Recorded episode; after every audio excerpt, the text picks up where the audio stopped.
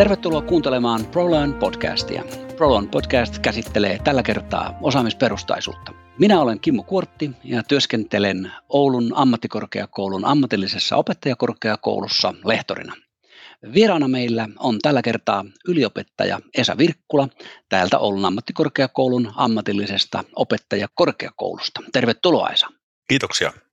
Kerrotko Esa tähän ihan alkuun, että kuka sä oikeastaan olet, mistä sä tulet ja miten sä päädyit näihin tehtäviin?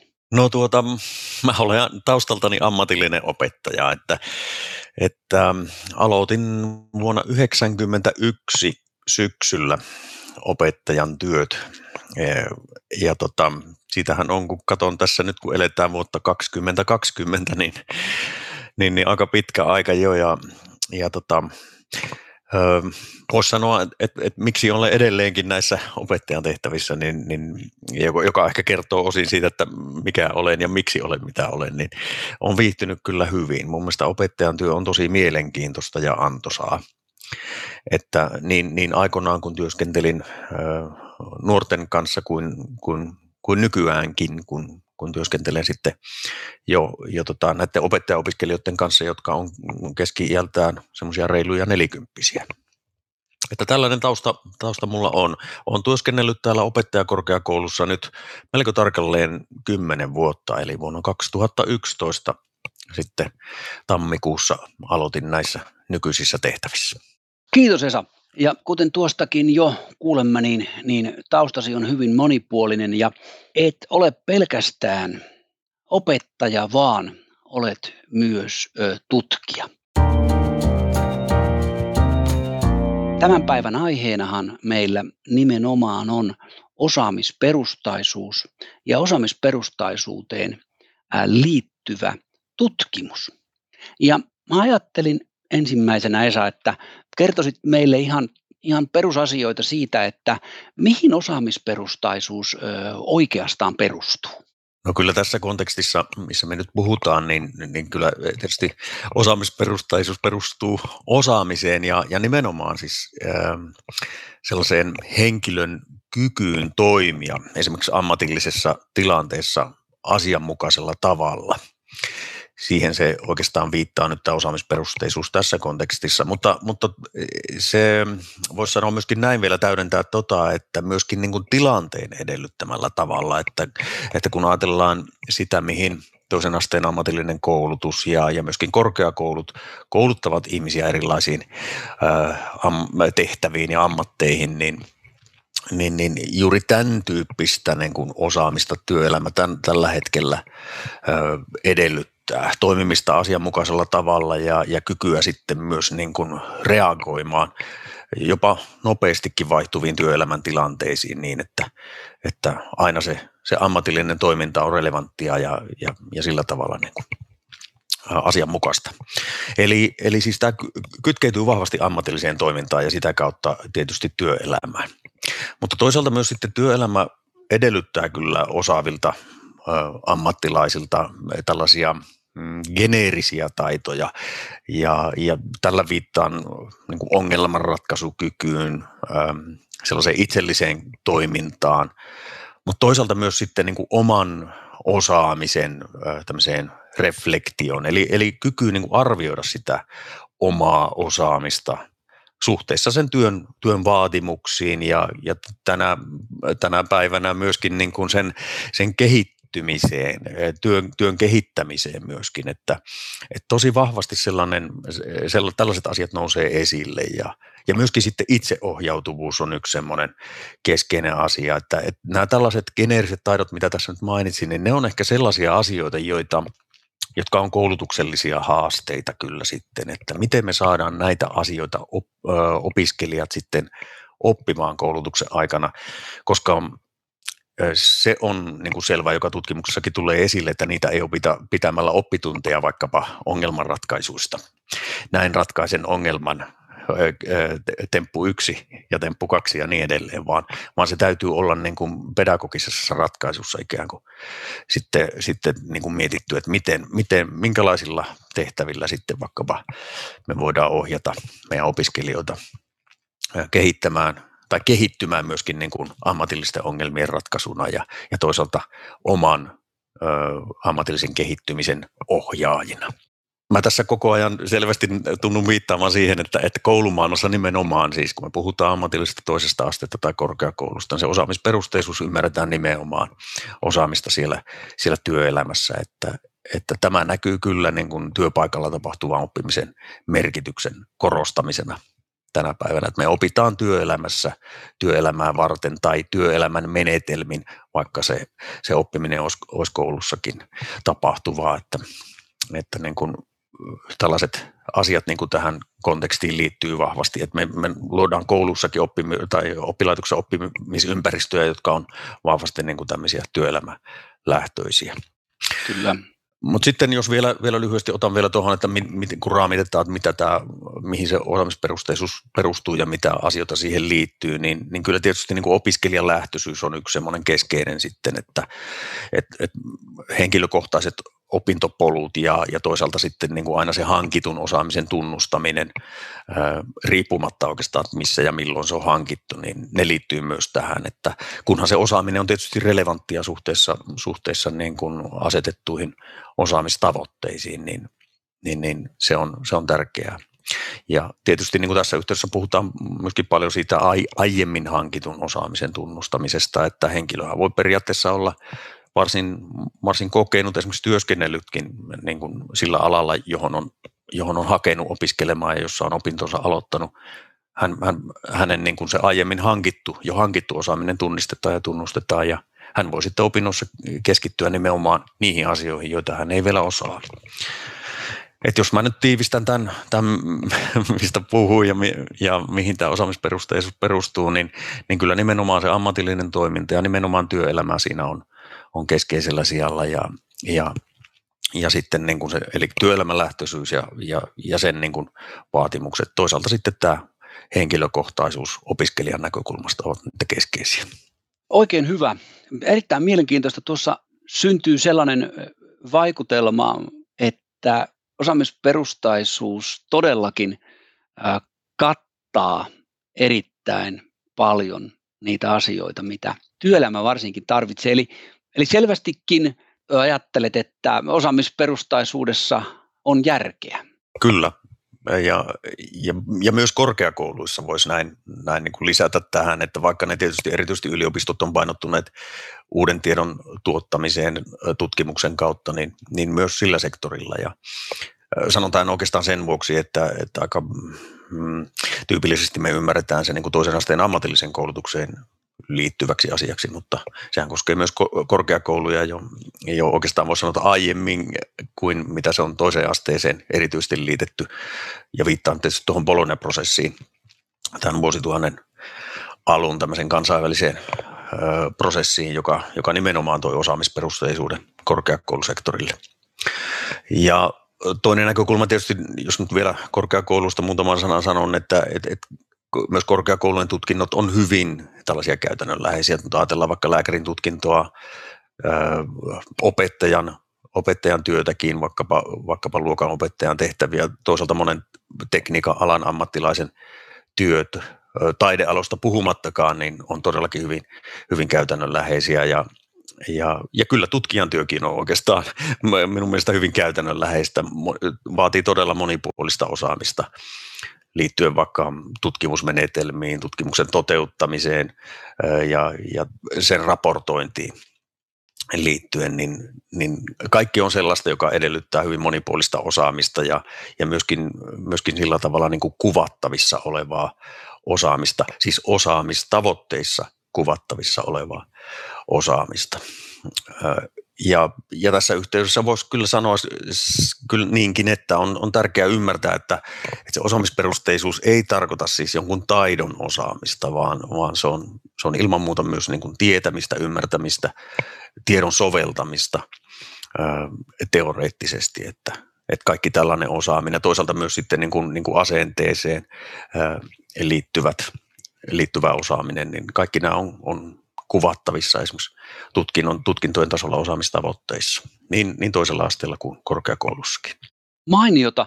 Sä oot nyt todella, todella hienosti avannut mun mielestä osaamisperustaisuutta todella monesta, monesta näkökulmasta. Ja nyt kun tuossa viimeksi otit esille tuon korkeakoulumaailman ja, ja, ja viittasit nimenomaan myös tutkijan työhön erilaista osaamista, monenlaista osaamista edellyttävänä työnä, niin miten tiede itse asiassa nyt sitten tukee osaamisperustaisuutta, osaamisperustaisuuden ää, käyttämistä? Löytyykö, löytyykö meille tieteestä tukea tälle? No joo, kyllä tietysti täytyykin löytyä, kun se on meillä näin, näin laajasti lanseerattu niin toisella asteelle kuin, kuin tuota, korkeakouluihin tämä osaamisperusteisuus tai perustaisuus. Että, et tutkimuksen kauttahan tietysti tämä, tämä, tämä tuki tulee ja osaamisperustaisuutta sen eri elementtejä tai eri, no joo, eri elementtejä on tutkittu hyvin, hyvin laajasti ja sitä kautta niin kuin osaaminen on, on havaittu hyvin laajaksi käsitteeksi. Ja, ja se edellyttää, siis osaaminen edellyttää ensisijaisesti kyllä niin kuin vahvaa tietopohjaa ja, ja tietysti sitten useimmissa tapauksissa jos kouluihin, koulutukseen viitataan, niin tietysti riippuu hieman, hieman tutkinnosta, se edellyttää myös tällaisia kädentaitoja. Ja osaava ammattilainenhan tietysti myös sitten havainnoi sitä omaa osaamista ja kykenee sitten reagoimaan äm, omaan osaamistarpeen kehittämiseen. Mutta jos ajatellaan nyt sitten, kun viittasit tuohon tuohon niin tutkimukspuoleen, niin ehkä se, että mistä, mistä osaamisperustaisuutta on kritisoitu jo oikeastaan tuolta 1970-luvulta lähtien, niin, niin se kritiikki on kohdistunut nimenomaan sellaiseen osaamiseen, ähm, joka on tällaista mallin mukaan tekemistä ilman ähm, oman toiminnan perusteiden ymmärryksen rakentamista. Eli tehdään vaan niin kuin tämmöinen käytännön näyttö jostain jopa äh, varsin yksittäisestä äh, ammatillisesta tehtävästä. Vähän tällaisessa niin kuin, ikävästi sanottuna temppurata hengessä. Ja tieteen käsitteellä voisi puhua tämmöisestä behavioristisesta toimintamallista silloin, eli vaan oikeastaan sillä opiskelijan oikealla käyttäytymisellä tai toiminnalla on, on merkitystä, eikä niinkään sillä, että miten hän sen, sen toimintansa itse niin kuin ymmärtää, sen, sen toiminnan perusteet ymmärtää ja miten, miten ylipäätään ymmärtää oikean niin kuin ammatillisen toiminnan perusteet ja toisaalta sitten hänen omaan kehittymisensä suhteessa niin kuin siihen hyvään ammatilliseen toimintaan, että, että niin kuin tämän, tämän, tätä kautta voisi sanoa niin, että tutkimuksen perusteella kyllä erityisesti niin kuin sillä opiskelijan sellaisella itsearvioinnilla ja, ja osaamisen arvioinnilla ylipäätään on, on tosi tärkeä merkitys juuri, juuri tätä kautta, että me vältyttäisiin tällaiselta temppuratatyyppiseltä niin kuin koulutukselta erittäin mielenkiintoista. Tuossa erityisesti luonnollisesti tarttuu korvaan tuo, kuten määrittelit, että osaamisperustaisuus ei ole varsinaisesti mitään mallin mukaan tekemistä. Se ei ole, se ei ole osaamisperustaisuuden ajatus. Millä tavoin tämä ajatus liittyy sitten tuollaiseen vanhaan tai vanhempaan nykyään käytössä olevaan mestari-kisälli malliin. Eikö mestari kisällin mallissa itse asiassa juurikin toimita mallin, opita mallin mukaan tekemällä? Joo, kyllä. Toki, toki. Ja, ja, ja sillä on niin kuin tärkeä merkityksensä tässäkin, että jos ajatellaan vaikka työpaikalla tapahtuvaa oppimista, niin kyllähän siellä nimenomaan tämä mestari-kisäli-ajatus niin kuin on läsnä ja se toteutuu. Mutta että, et, et, niin kuin, siinäkin tietysti sitten se, että et, et opiskelijalle lähtee rakentumaan sen, sen, mä vähän sanon ikävästi pelkän tekemisen sijaan myös ymmärrys siitä, että, että niin kuin miksi tehdään sillä lailla, kun tehdään ja mitä muita vaihtoehtoja voisi olla ö, erilaisissa tilanteissa tai, tai näin, että, että niin kuin se, se, puhutaan myöskin sitten siitä, siitä niin kuin, ö, oppimaan oppimisen taidoista tai tällaista metakognitiivisista taidoista, että, että henkilö kykenee myös sitten niin kuin prosessoimaan niitä asioita, mitä hän tekee ja miksi hän tekee, niin, niin niihin on tärkeää myös sitten kiinnittää huomiota. Aivan, aivan, aivan, eri, erinomaista.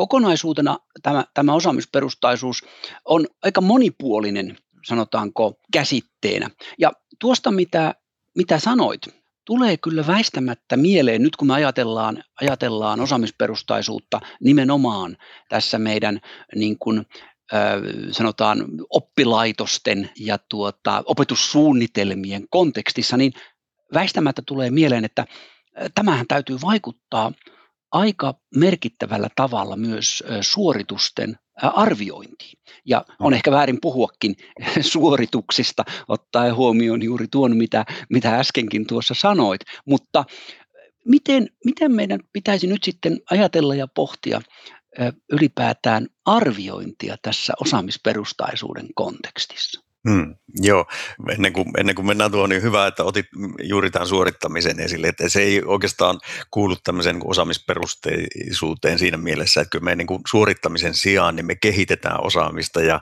ja sitten osoitetaan osaamista. Että tämä on niin kuin sen, sen niin kuin, äh, semmoinen jäännettämä suorittaminen ja sen sanan mä kyllä niin kuin pistäisin, pistäisin niin kuin roskiin tässä yhteydessä, mutta tuosta arvioinnista, niin joo, todellakin näin, näin on, että opiskelija-arvioinnin merkitys merkitys kyllä, kyllä korostuu tässä. Ja nyt jos ajatellaan sitten niin kuin opettajan työtä, niin arviointiosaamisen merkitys korostuu. Nimittäin äh, opiskelija-arviointi ei ole kyllä osaamisperustaisessa koulutuksessa sellaisen pelkästään päättöarvosanan antamista jostain opintojaksosta tai, tai tutkinnon osasta, vaan se on todellakin laajempi kokonaisuus. Ja, ja ja arvioinnin tutkimuksessa puhutaan diagnostisesta, formatiivisesta, summatiivisesta arvioinnista, joilla, joilla kaikilla näillä kolmella on keskeinen merkitys sen opiskelijan oppimisen tukemisessa. Ja paino nimenomaan tällä, tällä oppimisen tukemisella. Eli arviointi nähdään myös nimenomaan sellaisena, joka tukee sitä oppimista. Se, ei, se on niin kuin, niin kuin sellaista ikään kuin eteenpäin katsovaa, että, että se arvioinnin päätehtävä on, on niin kuin lisätä laatua, osaamisen laatua siinä oppiassa, eikä niinkään olla sellainen niin kuin osaamisen laadun tuomari, että, että tota, tämä on tällainen niin kuin, niin kuin tutkimuksen perustuva ajatus siitä, että mikä sen arvioinnin tehtävä on, on tänä päivänä. Mutta jos katsotaan sitten noita kolmea, eli diagnostista, formatiivista ja summatiivista arviointia noin niin kuin ihan käytännön tasolla ja lyhyesti, niin, niin tuo diagnostinen arviointi on, on tällaista lähtötaso-osaamisen selvittämistä ja, ja opintosuunnitelman tai osaamisen kehittämissuunnitelman laatimista. Ja tämä siis kuuluu niin kuin nimenomaan osaamisperustaiseen koulutukseen. Että et, et niin kuin, opinnoissa aina uuden alussa, onko se sitten niin kuin, niin kuin tota, lukuvuoden aluksi, lukukauden aluksi vai, vai jonkun opintojakson tai tutkinnon osan aluksi, niin, niin selvitetään se, että mikä on opiskelijan lähtötaso-osaaminen tässä kyseisessä asiassa ja, ja sitä kautta niin kuin sitten pystytään jo vielä, niin kuin sanotaan, opettaja pystyy vielä hiomaan sitä, sitä niin kuin kyseistä opintojaksoa sitten vastaamaan mahdollisimman hyvin sitä, sitä niin kuin opiskelijoiden osaamis, osaamisen kehittämisen tarvetta. Mutta toinen näkökulma on tietysti tässä se, joka on tärkeä myöskin osaamisperustaisuudessa, että jos me havaitaan, että opiskelijalla on jo hankittua osaamista, että se lähtötaso on niin, niin, niin korkea, että se, se selkeästi niin kuin ylittää ikään kuin sen meidän, ähm, meidän osaamistavoitteiden kuvaaman osaamisen, niin silloin hän, hän niin kuin voi osoittaa se osaamisen ja, ja, ja edetä sitten opinnoissaan nopeastikin. Eli tämä lähtötaso osaamisen selvittäminen diagnostinen arviointi on, on tärkeä, josta lähdetään siis liikkeelle. Mutta sitten tämä formatiivinen arviointi, se on, äm, se on sellaista, puhutaan myöskin oppimisen arvioinnista, eli se on hyvin jokapäiväistä arkista ö, opettajan työtä, opiskelijan työskentelyohjaamista ja, ja tukemista niin äh, tällaista niin kuin osaamistavoitteiden suuntaisesti äh, rakentavan palautteen avulla. Me seurataan opiskelijan työskentelyä, ollaan kontaktissa ja, ja tota, annetaan, annetaan heille ohjeita ikään kuin, niin kuin eteenpäin, kuinka me kehitytään ja, ja kuinka on mahdollista kehittyä ja mitä asioita on hyvä, hyvä kehittää. Se on, äh, englanninkielisessä puhutaan tällaista feed forward-tyyppisestä niin kuin ohjaamisesta, koska siinä annetaan palautetta, mutta se ei ole tällaista feedback-tyyppistä, vaan nimenomaan feed forward. Se syöttää ikään kuin eteenpäin, että koko ajan meillä on niin kuin katse horisontissa ja, ja, ja matkataan kohti valoa, eli, eli tuota parempaa osaamista. Ja tämä on myöskin niin kuin tämä formatiivisen arvioinnin oppimista tukevan arvioinnin niin kuin, niin kuin perusidea. Mutta sitten, sitten mikä on mielenkiintoista tässä, tässä on se, että minkälaisia pedagogisia asioita esimerkiksi ihan käytännön tasolla opettaja voi tässä toteuttaa, niin, niin mm, mä, mä heitän vaan ihan tämmöisen, että, että jokaisen opettaja olisi hyvä miettiä, että kannattaako aina antaa valmiita vastauksia vai olisiko niin, että opiskelijan oppimisen kannalta olisikin parempi ne sellaiset hyvät kysymykset, jotka herättäisi ikään kuin sen opiskelijan ajatuksen siinä, että miksi, miksi mä onnistuin tässä tehtävässä näin hyvin, miten mä suunnittelin, miten mä toteutin sen tehtävän, miten se onnistukin näin hyvin, jolloin, jolloin juuri alkaa tämä tällainen niin kuin ymmärrys siitä omasta osaamisesta ja siihen vaikuttavista tekijöistä hahmottua sitten. Ja tässä juuri tämä formatiivinen arviointi on tosi, tosi tärkeä ja siinä sen osaaminen on ihan sitä opettajan ydin osaamista arvioinnista, kun puhutaan. Mutta sittenhän meillä on vielä tämä summatiivinen arviointi, joka nyt on sitten sitä äh, päättöarviointia, ja, ja sehän, äh, sen aikahan on sitten, kun on ollut, ollut mahdollisuus kehittää sitä osaamista monipuolisesti erilaisin oppimistehtävin ja, ja, ja tota, se tietysti sitten toteutetaankin tämä summatiivinen arviointi monipuolisin arviointimenetelmin. Ja, ja kyllä tänä päivänä niin kuin, niin kuin tutkimus antaa juuri tähän vahvan, vahvan näytön, että, että monipuoliset osaamisen kehittämisen menetelmät, monipuoliset arviointimenetelmät tukee tehokkaimmin ja, ja, ja parhaimmin sitä, sitä opiskelijan oppimista. Ja, toisaalta sitten mikä on, on myöskin niin kuin tärkeää ja, ja osin uuttakin se, että opiskelija on sitten kyllä mukana kaikissa näissä vaiheissa, niin lähtötasoarvioinnissa kuin siinä formatiivisessa oppimisen arvioinnissa, siinä vuorovaikutuksessa, ihan siinä arkipäiväisessä ohjaustyössä, kun opiskelijan kanssa työskennellään. Ja toisaalta myös sitten niin kuin, niin kuin tässä päättöarvioinnissa, päättöarviointitehtävien näyttöjen suunnittelussa ja, ja tota, ja sitten myöskin niin kun, kun keskustellaan siitä mahdollisesta ää, arvosanastakin myös. Aivan. Tuo arvioinnin, arvioinnin äh, käsitehän on, on tietysti, tai arviointi ei, ei oikeastaan käsitteenä, vaan ihan konkreettisena toimintana, niin on yksi niitä asioita, joka no varsinkin aloittelevaa nuorta opettajaa kovasti pohdituttaa. Ja mm. varmasti jonkin verran me suhtautumisessamme arviointiin ja käsityksissämme arvioinnista saattaa näkyä se sellainen perinteinen arviointi, josta, josta puhuitkin tuossa oikeastaan ehkä, ehkä tuon summatiivisen arvioinnin alla. Eli hmm. annetaan arvosana siitä, sanotaanko nyt vaikka lopputuotteesta, hmm. eikä, eikä tuota oikeastaan juuri muusta. Sen sijaan, että esimerkiksi annettaisiin palautetta e, siitä oppimisprosessista ja siitä, millä tavoin ehkä voitaisiin myös päästä, millä tavoin oppija pystyisi pääsemään tavoitteisiinsa. Mutta mm. tästä kaikesta väistämättä tulee kyllä mieleen, että tuo on aika vaativa, vaativa asia, mm. ja, ja eri tavalla vaativa asia kuin se, sanottaisiko ehkä vanha perinteinen arviointi. Eli tuntuu, että tässä täytyy ilman muuta siis saada se opiskelija tai oppija mukaan tähän arviointiin. Et siitä, siitä tulee, tulee tuota erittäin tärkeä osa silloin, kun puhutaan arvioinnista osana osaamisperustaisuutta. Miten siis opiskelija saadaan mukaan tähän arviointiin? Joo, tämä on justiin todellakin hyvin tärkeä kysymys ja puhutaan tällaisesta opiskelijan kiinnittymisestä arviointiin. Ja, ja oikeastaan tässä, tässä on myös linkki suoraan tämmöiseen niin kuin motivaatioon, minkälaiset asiat motivoi tässä tapauksessa tietysti opiskelijaa. Ja, ja, ja kyllä niin kuin, mm, voisi lähteä vaikka siitä liikkeelle, että et, et niin kuin tämä hankittu osaaminen tietysti tunnistetaan ja tunnustetaan. Ja myöskin se, mistä aiemmin taisin mainitakin, että se aiemmin hankittu osaaminen tunnistetaan ja tunnustetaan. Että sillä on merkitystä ja, ja kunhan se vaan vastaa sitten tämä, tämä hankittu osaaminen juuri niitä meidän koulutuksessa niin kuin opetussuunnitelmassa kuvattuja ja, ja sinne niin kuin sitten kirjattuja osaamistavoitteita.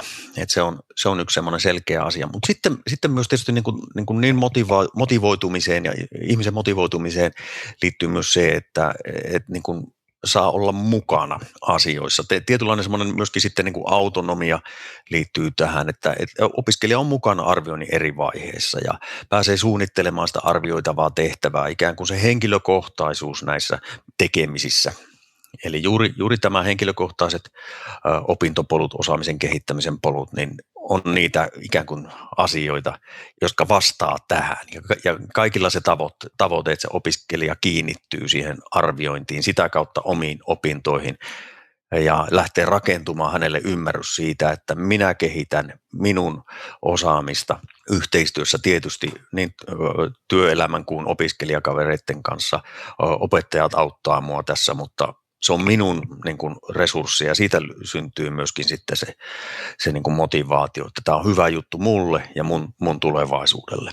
Ja sitten tietysti niin kuin yksi, mikä on havaittu juuri tärkeäksi tekijäksi tässä opiskelijan ö, kiinnittymisessä ja mukaanottamisessa arviointiin, niin on se, että me työskennellään autenttisissa työtilanteissa. Eli ne on aitoja työtilanteita siellä työelämässä tietysti, kun opitaan siellä, siellä, siellä tota oman alan työ, työmailla, mitä ne missä sitten ovatkaan. Mutta joka tapauksessa myös sitten, sitten oppilaitosten seinien sisäpuolella, että, että meidän, meidän niin kuin tämä fyysinen oppimisympäristö on myöskin sitten semmoinen hyvin työelämälähtöinen, että meillähän on tähän monenlaisia uusia toimivia ratkaisuja, puhutaan simulaatio, ympäristö, oppimisympäristöistä ja, ja niin edelleen, että ne on, ne on kaikki niin kuin juuri tätä, jotka sitten, sitten kiinnittää. Mutta sitten, sitten on tärkeää mainita tässä yhteydessä, kun äsken juuri pääsin sanomasta, että kuinka tärkeää on tämä henkilökohtaistaminen ja, ja, ja, ja toisaalta myös sitten ne henkilökohtaiset opintopolut, niin on myöskin havaittu tutkimuksessa, että tämmöisellä yhteistoiminnallisuudella on, on todella vahva merkitys myös siihen, että opiskelija motivoituu opi, opinnoista ja toisaalta sitten niin kuin on, on mukana ja pääsee mukaan siihen, siihen niin kuin, ää, arviointiin, että hän, hän, hän työskentelee muiden kanssa, siis opiskelijakavereiden kanssa yhdessä ja, ja toisaalta saa vertaispalautetta heiltä ja, ja pääsee antamaan vertaispalautetta myöskin, että, että niin kuin tätä ei sovi unohtaa missään nimessä, vaikka me puhutaankin paljon niin kuin tämmöistä henkilökohtaistamisesta ja kaikesta, kaikesta tästä näistä asioista.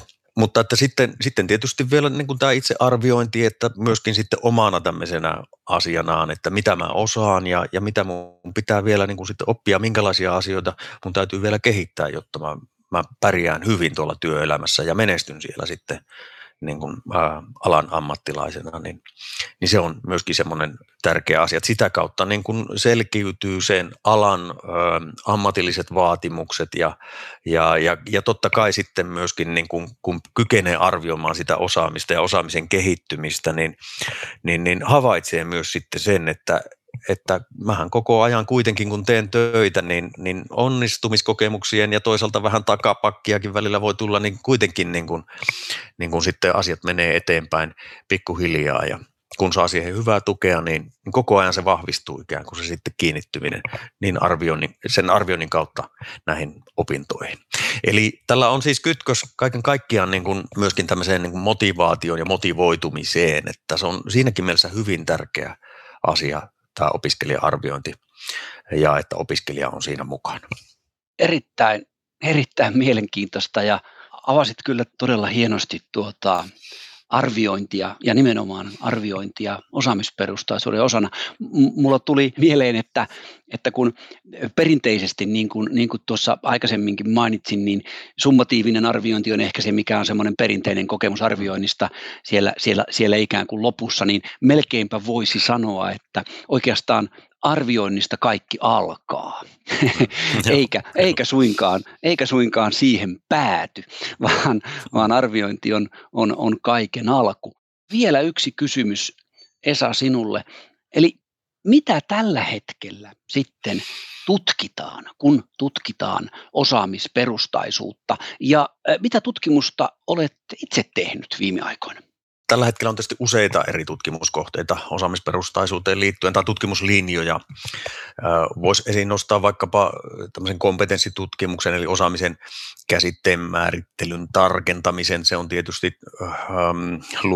luonteeltaan tällaista epistemologista ja keskittyy sellaisenaan niin kuin osaamis, osaamiseen liittyvän tietoteorian tarkasteluun. Ja, ja sellaisena on tietysti, tietysti niin kuin tärkeää, mutta että jos ajatellaan sitten hieman käytännönläheisempää tutkimusta, niin, niin, niin sitä tehdään tällaisten vaikkapa osaamisperustaisten, osaamisperustaisen opetussuunnitelmien ja, ja tietysti osaamisperustaisen koulutuksen toteutuksen käytänteiden kehittämisen parissa. Että täällä on tietysti niin kuin, tällä sektorilla on paljonkin niin kuin sitten eri tutkimuksia, koska sitähän, tätähän voidaan tarkastella niin kuin vaikkapa alakohtaisesti ja eri, erilaisissa siis konteksteissa niin toisen asteen ammatillisessa koulutuksessa kuin korkeakoulutuksessa ja niin edelleen. Mutta kun sitten mainitsit tuossa, tai viittasit lyhyesti, että, että mäkin on, on jotakin, niin kuin, jotakin kuitenkin tutkinut näistä, niin se mitä olen tutkinut nyt, nyt tässä ihan viime aikoina, niin on osaamistavoitteiden merkitystä ammatillisessa opettajan koulutuksessa työhöni liittyen. Ja siinä mä tutkin tällaisella monimenetelmä menetelmällä opiskelijoiden käsitystä, siis opettaja-opiskelijoiden käsitystä osaamistavoitteista. Ja, ja semmoisena kiinnostuksen kohteena nyt tässä tutkimuksessa oli juuri se, että millaisia merkityksiä nämä meidän, meidän opettaja-opiskelijat antaa osaamistavoitteille, jotka siis kertoo sen, että minkälaista osaamista heillä tulee olla sitten että minkälaista osaamista heidän tulee saavuttaa opintojen aikana. Ja, ja tulokset viittasivat siihen, että, että huolella laaditut ö, osaamistavoitteet on, on sellaisia, jotka on ymmärrettäviä, eli opiskelijat saa osaamistavoitteiden avulla käsityksen siitä omasta osaamisen, tässä tapauksessa pedagogisen osaamisen tasosta, mutta myös siitä, että mitä osaamista heidän pitää sitten vielä kehittää. Ja, ja meilläkin, kun tämä opettajan koulutus todellakin toimii niin, että me lähdetään siitä lähtötasoarvioinnista, niin, niin juuri viittaan tähän, että, että siinä tavoitteena on juuri se, että, että he saisivat sais niin käsityksen siitä omasta opettajaosaamisen tasosta ja sitten minkälaisia asioita täytyy kehittää. Mutta keskeisin tulos, uskaltaisin sanoa näin, että keskeisin tulos oli ehkä kuitenkin se, että – tässä tutkimuksessa oli siis todellakin tämä, tämä, tota, kyse opettajaopiskelijoista, jotka, jotka on meillä muistaakseni aika tarkalleen 42 vuotta se keski-ikä, niin silti he ei saanut äh, tolkkua näistä meidän osaamistavoitteista ilman opettajan tukea. Eli siis se opettajakouluttajan tuen merkitys oli aivan ehdottoman selvä tutkimuslöydös että et, et sitä ei voida ohittaa tässäkään, tällaisissakaan tapauksissa, vaikka tosiaan siis meidän opettaja-opiskelijat on, on jo niin kuin kokeneita ö, ihmisiä, heillä on, on, he ovat koulutettuja ihmisiä, niin silti kuitenkin niin kuin tämä alun lähtötason arviointi ja siihen liittyvä itsearviointi on todella haastava tehtävä. Ja sanotaan näin, että tämä tutkimustulos on linjassa myöskin siihen, että mitä, mitä muilla eri sektoreilla, niin nuorten koulutuksessa eli tutkintokoulutuksessa tehtyissä, tehdyissä tutkimuksissa on jo vastaavan tyyppisiä tuloksia ö, havaittu. Eli opettajaohjausta tarvitaan aivan ehdottomasti osaamisperustaisessa koulutuksessa. Et se, on, se on kyllä niin kuin tärkeä asia, sitä me ei voida ohittaa ja se on sen, sen mukaankin, siinäkin mielessä tärkeää, että, että niin kun, kun vaikka puhutaan tästä itseohjautuvuudesta, niin sitä ei synny tyhjästä, vaan si, siihen täytyy oppia ja, ja se on aina prosessi myöskin se asia ja, ja oppi, oppimisprosessissa tarvitaan, tarvitaan aina sitten tukea, niin myös tässä, tässä asiassa. Että tällaista asiaa on, on itse nyt sitten tutkinut ja, ja tämmöisiä asioita nyt löytänyt tähän mennessä ja tämä, tämä projekti, tutkimusprojekti nyt jatkuu sitten. Tutkin siinä nyt seuraavassa vaiheessa sitten sitä, että, että mikä merkitys tämmöisellä niin kuin yhteisöllä, sillä omalla, omalla viiteryhmällä eli opettajan koulutusryhmällä on sitten, sitten niin kuin tällaisissa henkilökohtaistetussa osaamisperustaisissa opinnoissa lyhyesti voisin tuossa sanoa sen, ihan vielä tuli mieleen tuosta näistä eri tutkimuslinjoista, niin yksi, joka on, on tärkeä niin Suomessa kuin muuallakin, niin on, tutkitaan paljon myöskin niin kuin huippuosaamisen kehittymistä, eli miten sanotaanko hyvästä ammattiosaajasta kehittyy oman alansa huippu tällainen ekspertti. Ja on, on, on tutkittu paljon esimerkiksi tällaisia huippuosaajia eri aloilta. Siellä on muusikoita ja, ja on lääketieteen alalta on, on huippukirurgeja, on mestari shakin pelaajia ja niin edelleen. On tutkittu heidän niin kuin sitä, sitä oppimisprosessia ja sitä kautta saadaan niin kuin myös, myös tietoa, että miten, miten niitä voisi sitten sellaista tietoa sitten soveltaa myös ihan tämmöisessä, tämmöisessä niin kuin, kuin perustutkintokoulutuksessa. Eli monenlaista, monenlaista tutkimuslinjaa on menossa ja monenlaista monenlaisia asioita tutkitaan osaamisperustaisuuden kontekstissa. Hienoa. Kiitos paljon noista tutkimuksen kentän tämän hetken suuntauksista ja onnea luonnollisesti mukaan sinne omaan tutkimukseen sinulle. Kiitos, kiitos paljon. Esa, otetaan tähän ihan loppuun vielä meidän perinteinen top kolme koulutusmaailman asiat, joita kannattaa seurata juuri nyt? Mitä ne olisivat sinun mielestäsi, Esa Virkkula? no, no kyllä varmasti työelämän muutos ylipäätään on sellainen, joka, joka on tärkeä, koska sehän vaikuttaa suoraan koulutukseen ja, ja tietysti osaamisperustaiseen koulutukseen, koska, koska juurihan me osaamista koulutuksessa niin kuin pyritään tuottamaan sen työ, sinne työelämään niin, että työelämä kehittyisi ja toisaalta sitten, sitten sen vuorovaikutuksen kautta työelämän kanssa niin myös koulutus kehittyy hyvin ja voidaan tukea toisiamme. Se on, se on varmasti yksi semmoinen, semmoinen asia, joka on, on tärkeää. Toinen asia, kansainvälisyys, kaiken kaikkiaan äh, ehkä sattuneesta syystä, eli viittaan nyt tähän koronatilanteeseen, niin, niin tällaiset virtuaalivaihdot perinteisen liikkuvuuden sijaan tai oheen ehkä, ehkä tulee lisääntymään.